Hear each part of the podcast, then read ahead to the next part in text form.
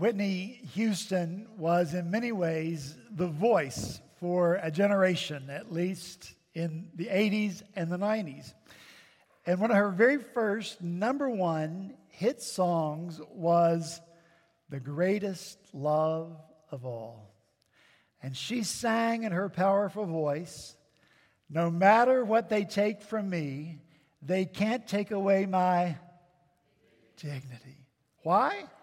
Because Whitney sang, I found the greatest love of all inside of me. The greatest love of all is easy, easy to achieve. Learning to love yourself. It is the greatest love of all. Now, listen to me. This song was number one. The world eats this stuff up. The greatest love of all inside of me.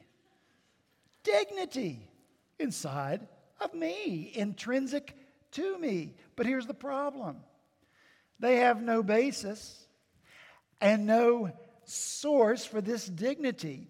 You know, if we are, as many scientists say that we are, the result of a purposeless, random, big bang, I would think that's not very dignified.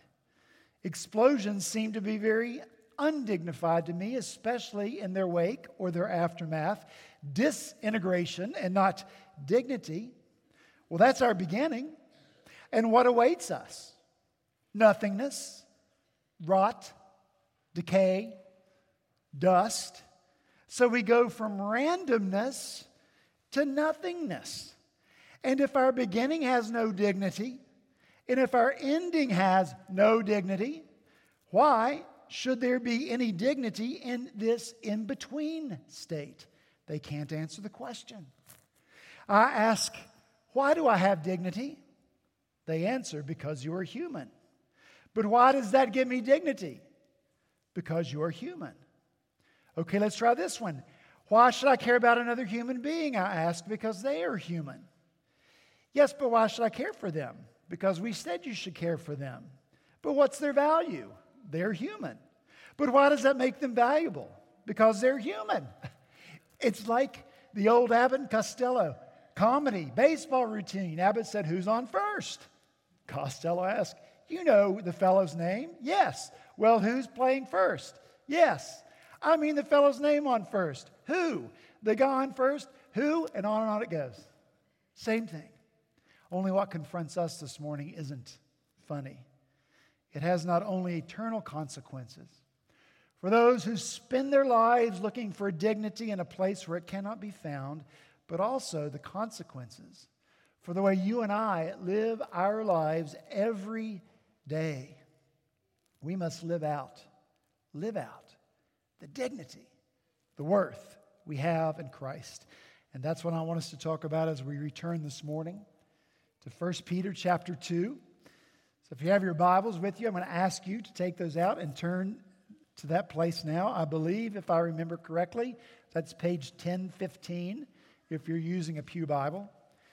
But when you found your place in 1 Peter chapter 2, I'm going to ask you to stand so that we might hear read together the word of the living God.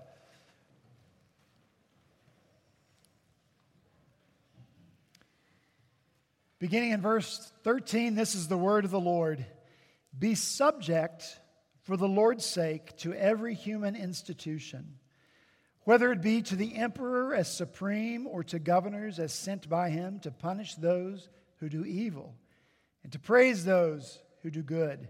For this is the will of God, that by doing good you should put to silence the ignorance of foolish people.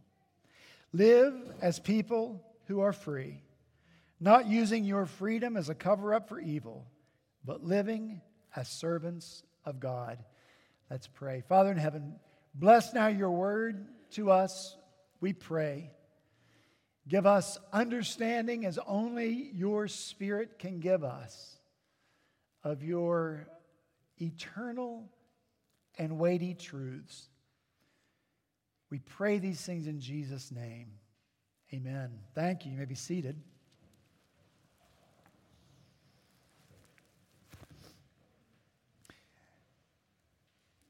If you were here last week, I said that the overarching theme of this section that carries on through chapter 3, verse 7, is really in verse 15. For this is the will of God, that by doing good you should put to silence the ignorance of foolish people. And then in the following verses, verses God put before us his order, his order for society, his order for marriages, his order for relationships, and each of these contain the word submit. Now, because that word is such a charged word, and because it is so often misunderstood and misapplied, we spent the entirety of our sermon last week seeing that God is a God of order and that you and I must live by God's order. This morning, we're going to look at how we are to live in that order without being bound up by it or offended or put off by it. And so the key for that this morning is in verse 16, if you look there. Live as people who are free. Live as people who are free. Now, wait a minute, Peter. Back in verse 13, you say to live a life of submission. Be subject to every human institution. And now you tell us in verse 16, live as people who are free. And then at the end of verse 16, you tell us to be servants.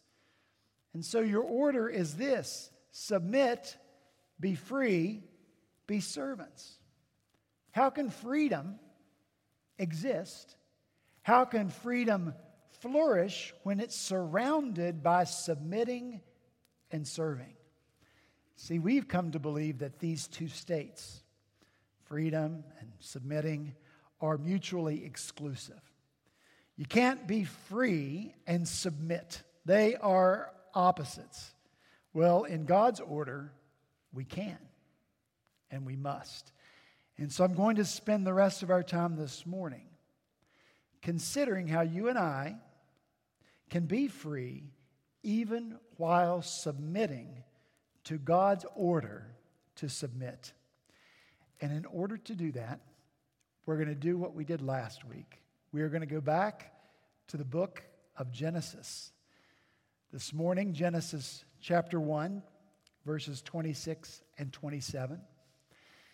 And in order to get the full impact of these verses, I like to read them as if they are an end in and of themselves.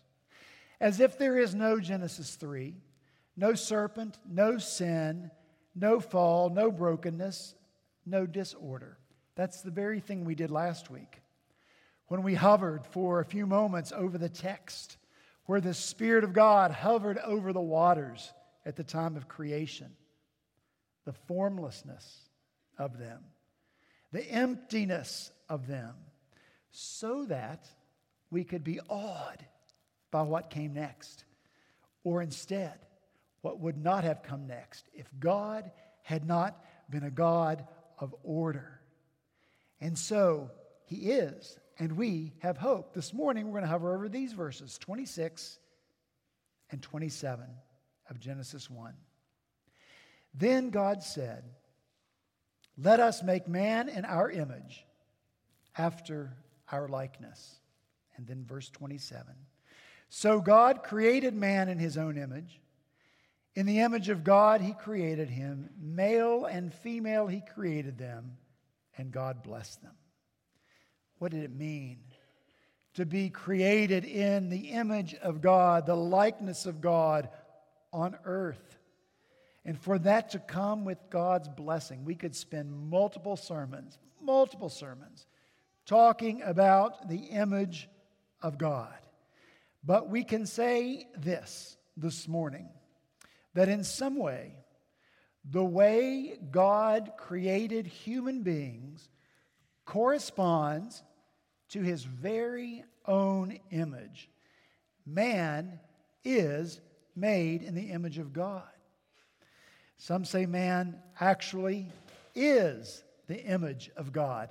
Not in the sense that we are God, but that we are God's image. Now, if you would be so kind as to follow along with the logic here, you'll see what I mean and why it's so important in just a moment. In 1 Corinthians chapter 11, verse 7, we read explicitly that man is the image and glory of God. Man is the image and glory of God. The Apostle Paul doesn't write that man is made in the image of God. He says man is the image of God. And then we read this about Jesus in the New Testament 2 Corinthians 4 Christ is the image of God.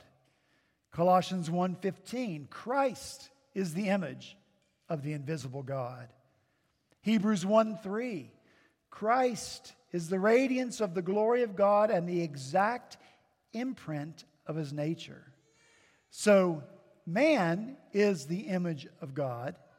Christ is the image of God. Christ is also called in several places in the New Testament the second Adam. And so the reasoning goes that we would expect a correspondence between Christ, the man, as the image of God, and man as the image of God. Are you following this? Listen, I studied this stuff for hours and I get to read it. You're just having to listen to it. Are you good? Here comes some quotes. This is from Bullinger, and he was one of the greatest Swiss reformers, advisors to kings and queens. He wrote the Helvetic Confession. He was a collaborator of John Calvin, and he wrote this There was in our father Adam, before the fall, the very image and likeness of God. Which image, as the apostle expounds it, was a conformity and participation of God's wisdom, justice, holiness, truth, integrity, innocency, immortality, and eternal joy. And so we could say that these things are spiritual qualities and abilities that Adam and Eve had to be like God in these ways. Can you even imagine? You heard the list. Now, this quote comes from Dr. Robert Gonzales. He's the academic dean at Reformed Baptist Seminary. He goes a little further. He writes that the physical capacities and actions of man's body are analogous to God's capacities and actions. Thus, the scripture speaks of God as having eyes, ears, a mouth, a face, hands, arms, a mind, and a heart. Because God has the capacity to see, to hear, to speak, to sing, to feel, to think, and to act. These so called anthropomorphisms of Scripture do not, as some suggest, reflect the necessary limitations of language and human thought. In other words, oh, we have to say those things about God because we don't have any other language. No. Instead, they reflect the divinely intended purpose of man's body. God purposely created man's body to reflect his likeness. We should view man in the totality of his being, body and soul, as a visible replica of God. Wow. This means it's not only our spiritual, not only our spiritual being that's made in the image of God, it's all of our being. Even in our physicality, we reflect the image of God on earth. And so we need to see that we are an integrated whole, spiritual and physical. That's what it means to be made in the image of God. Now, science. And some teachers of philosophy tell us that our random coming together is our beginning and our ultimate disintegration is at the end. No, that's not God's way. And there's no dignity in that. The dignity is that God created us out of the dust. That's a humble beginning, is it not? But then He breathed His life into us and gave us an exalted, dignified purpose. We are to represent and we are to resemble God in the earth. We are to represent and we are to resemble God on earth. And then He's going to take us to glory. Is that good news? So look here beautiful, intentional, purposeful beginning and a glorious end. I put all this out there not to say all that can or, or should be said about the image of God, but to somehow communicate the, the weightiness, the weightiness of the reality that we are made in God's image and all the dignity that comes with that. Can you feel it?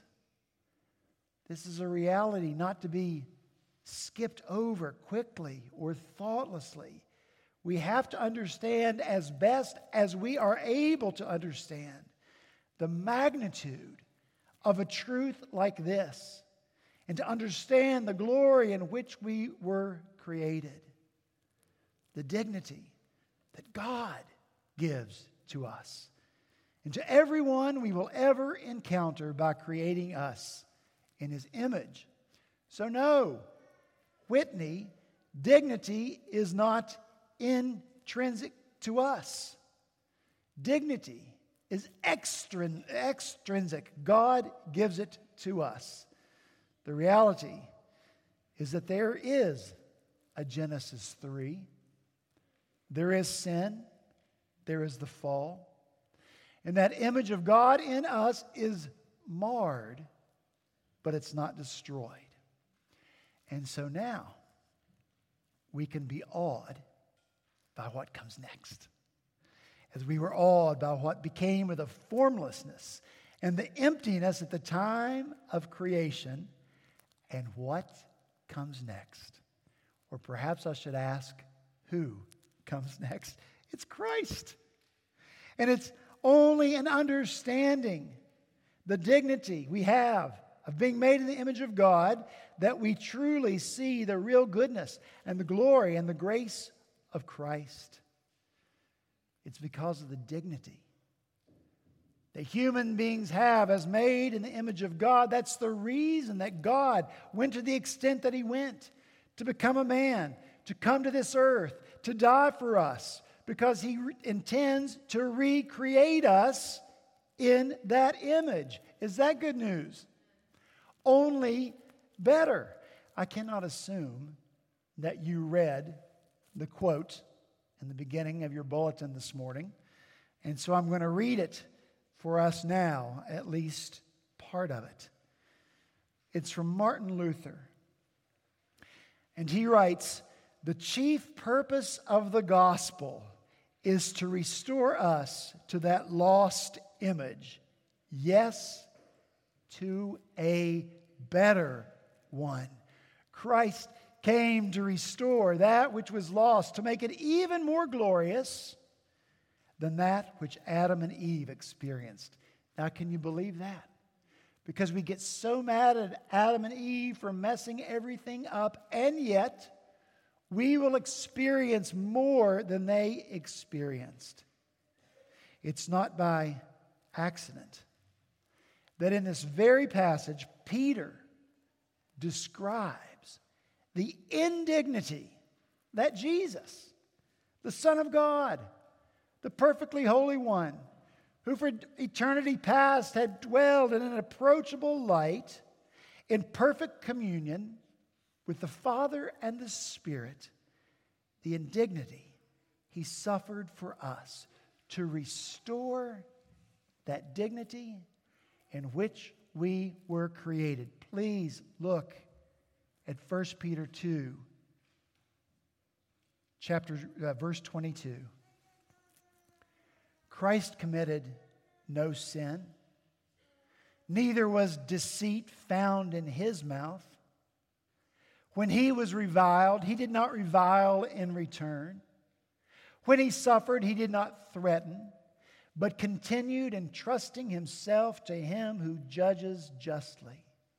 He himself bore our sins in his body on the tree that we might die to sin and live to righteousness. By his wounds you have been healed. This is the greatest indignity of all. Jesus became undignified so that you and I might have this dignity. And then Peter continues For you were straying like sheep, but now you have returned to the shepherd and overseer of your souls. Returned. What a beautiful, hopeful word. Returned to what was lost, to better than was lost.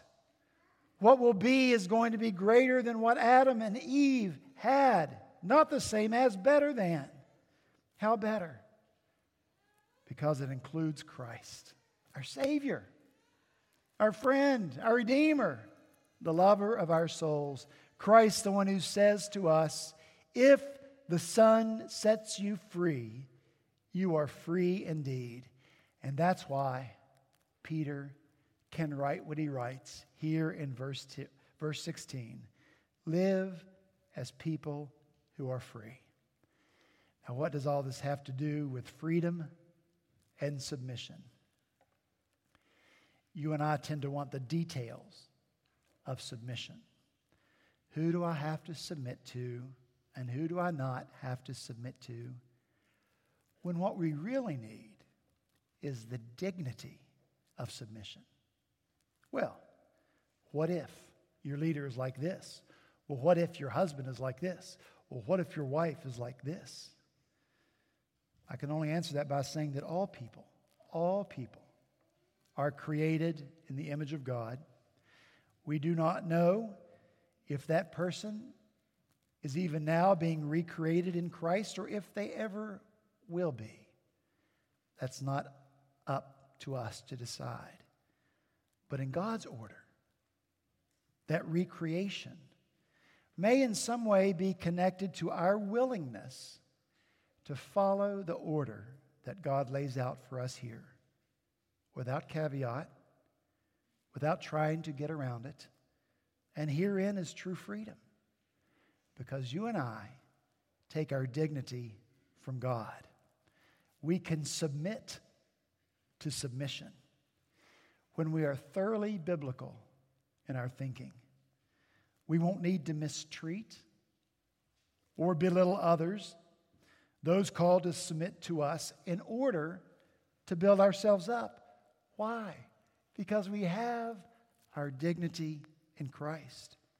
We will never need to use other people for that purpose.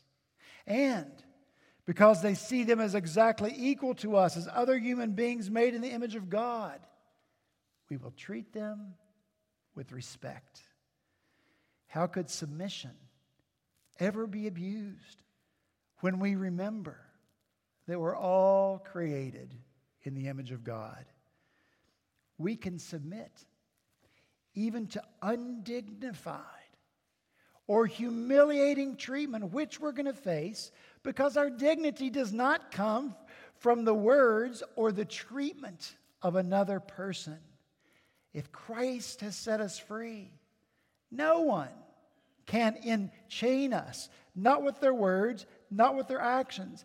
Neither can they take away from us with their words or their actions that which God gives to us.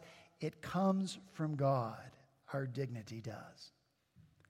And neither must you take that dignity away from yourself. That's a topic in and of itself. You and I have this dignity from Christ. If you have it in Christ, if I have it in Christ, how could or why would we allow anyone to take it from us? You and I have value, worth, dignity, because we are created in the image of God. And if you're here this morning and you are a believer in the Lord Jesus Christ, you are indwelled by the Spirit of God.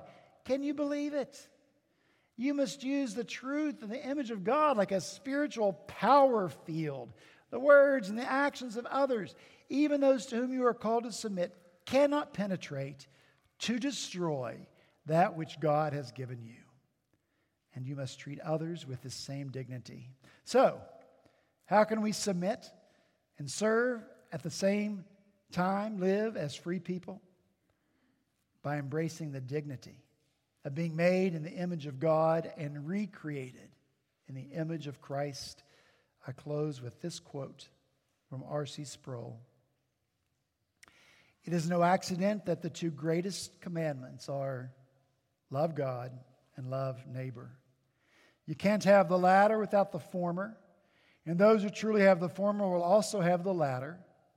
For if we love the God of infinite dignity, if we love the God of infinite dignity, we will also love people because they reflect, however imperfectly, his dignity. And in that, we find freedom. Let's pray. Father in heaven, it's a concept too great for us to fully comprehend. We can't our lives and our world is too scarred and marred and disordered by sin. We can scarcely believe that the image of God would be in anyone, ourselves included. And so, Lord, we must fall on the truth of your word to know the dignity that we have because we are made in your image and how, Lord, we love Christ. Lord, we love you, Lord Jesus, for the indignity that you suffered so that we might know this dignity restored and one day fully experienced with you in heaven. We know what we are, but what we will be, we have not yet seen, but it will be glorious. We thank you for it. We ask, Holy Spirit, that you would help us understand more fully this truth and live out of it and treat others in the reality of it. And in this, Lord, we will be free, free in this world. Do this for us, we pray in Jesus' name. Amen.